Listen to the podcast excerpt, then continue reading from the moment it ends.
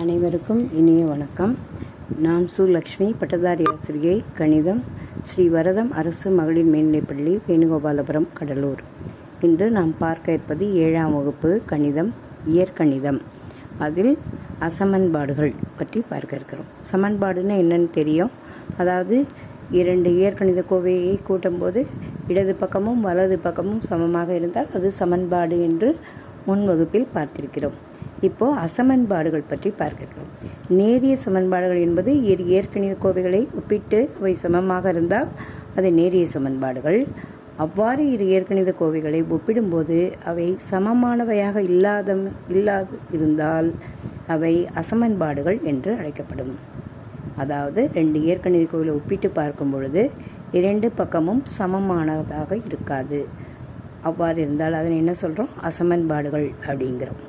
பொதுவாக இரு கோவைகளை ஒப்பிடும்போது ஒன்று மற்ற ஒன்றை விட சிறியதாகவோ அல்லது சிறியது அல்லது சமமாகவோ, பெரியது அல்லது பெரியது அல்லது சமமாகவோ இருந்தால் அவை அசமன்பாடுகள். அதாவது less than or equal to, greater than or equal to, இல்லை less than or greater than அப்படி மட்டும் இருந்துச்சுன்னா அதை அசமன்பாடுகள் அப்படிங்கிறோம். இதை எவ்வாறு தீர்ப்பது அப்படின்னு பார்க்கணும். ஒரு எளிய நேரிய சமன்பாட்டிற்கு ஒரு தீர்வு தான். இப்போ எக்ஸ் ப்ளஸ் அஞ்சு ஈக்குவல் டு மூணு அப்படின்னா எக்ஸுக்கு ஒரே ஒரு தீர்வு தான் இருக்கும். ஆனால் எக்ஸ் ப்ளஸ் அஞ்சு லெஸ் தேன் மூணு அப்படின்னு இருந்தால் அது அசமன்பாடு இல்லையா? நேரிய அசமன்பாடுக்கு எண்ணற்ற தீர்வுகள் இருக்கும். அதை தான் நம்ம சொல்கிறோம். ஒரு எளிய நேரிய சமன்பாட்டுக்கு ஒரு தீர்வு தான் இருக்கும். ஆனால் ஒரு நேரிய ஒரு நேரிய அசமன்பாட்டிற்கு எண்ணற்ற தீர்வுகள் இருக்கும் அப்படின்னு நம்ம சொல்கிறோம். இதை எவ்வாறு தீர்க்கலாம்? ஒரு எண்ணை இருபுறமும் கூட்டுவதாலும் கழிப்பதாலும் பெருக்குவதாலும் அசமத்தன்மை அசமன்பாடுகளின் அசமத்தன்மை மாறுவது இல்லை. அதாவது ஒரு எண்ணை ரெண்டு பக்கமும் கூட்டுறோம் அல்லது கழிக்கிறோம் இல்லது பெருக்கிறோம், அது அப்படின்னா அந்த அசமன்பாடுடைய அசமத்தன்மை, அதாவது greater than or less than இருக்கு இல்லையா, பெரியது சிறியது இருக்குல்ல, அது வந்து மாறாது அப்படின்னு சொல்கிறோம். பூஜ்ஜியமற்ற மிக எண்ணால் இருபுறமும் வகுப்பதாலும் அசமன்பாட்டின் அசமைத்தன்மை மாறாது.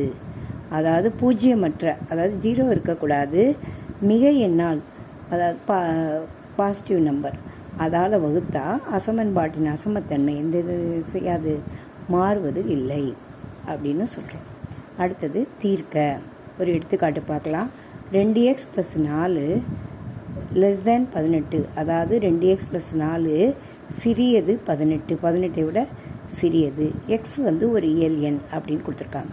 இப்போ என்ன கொடுத்துருக்காங்க? ரெண்டு எக்ஸ் ப்ளஸ் நாலு லெஸ் தேன் பதினெட்டுன்னு கொடுத்துருக்காங்க. ப்ளஸ் நாலுன்னு கொடுத்துருக்காங்க இல்லையா, அதனால் ரெண்டு பக்கமும் ப்ளஸ் நாலுக்கு அப்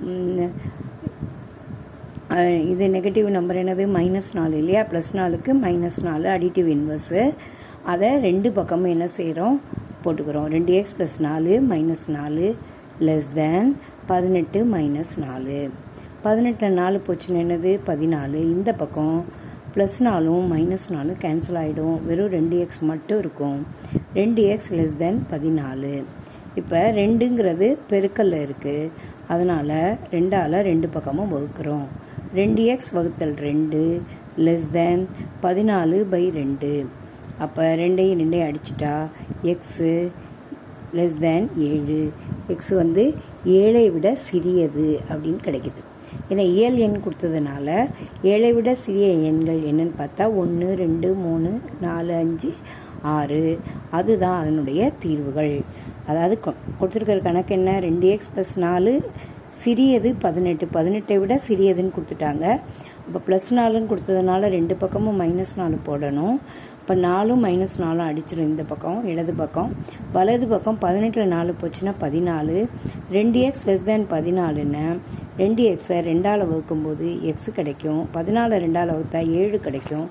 எக்ஸு வந்து ஏழை விட சிறியது. அப்போ ஒன்று ரெண்டு மூணு நாலு அஞ்சு ஆறு தான் அதனுடைய தீர்வு அப்படின்னு சொல்கிறோம். அடுத்தது இன்னொரு எடுத்துக்காட்டு. அஞ்சு மைனஸ் ஏழு எக்ஸ் பெரியது மற்றும் சமம் முப்பத்தி மூணு. Five minus seven x greater than or equal to முப்பத்தி மூணு. எக்ஸ் வந்து முழுக்கள் அப்படின்னு கொடுத்துருக்கு. அப்போ அஞ்சு ப்ளஸில் இருக்கிறதுனால ரெண்டு பக்கமே நம்ம என்ன போட்டுக்கிறோம், மைனஸ் அஞ்சு போட்டுக்கிறோம். அஞ்சு மைனஸ் அஞ்சு மைனஸ் ஏழு எக்ஸ் பெரியது மற்றும் சமம் முப்பத்தி மூணு மைனஸ் அஞ்சு.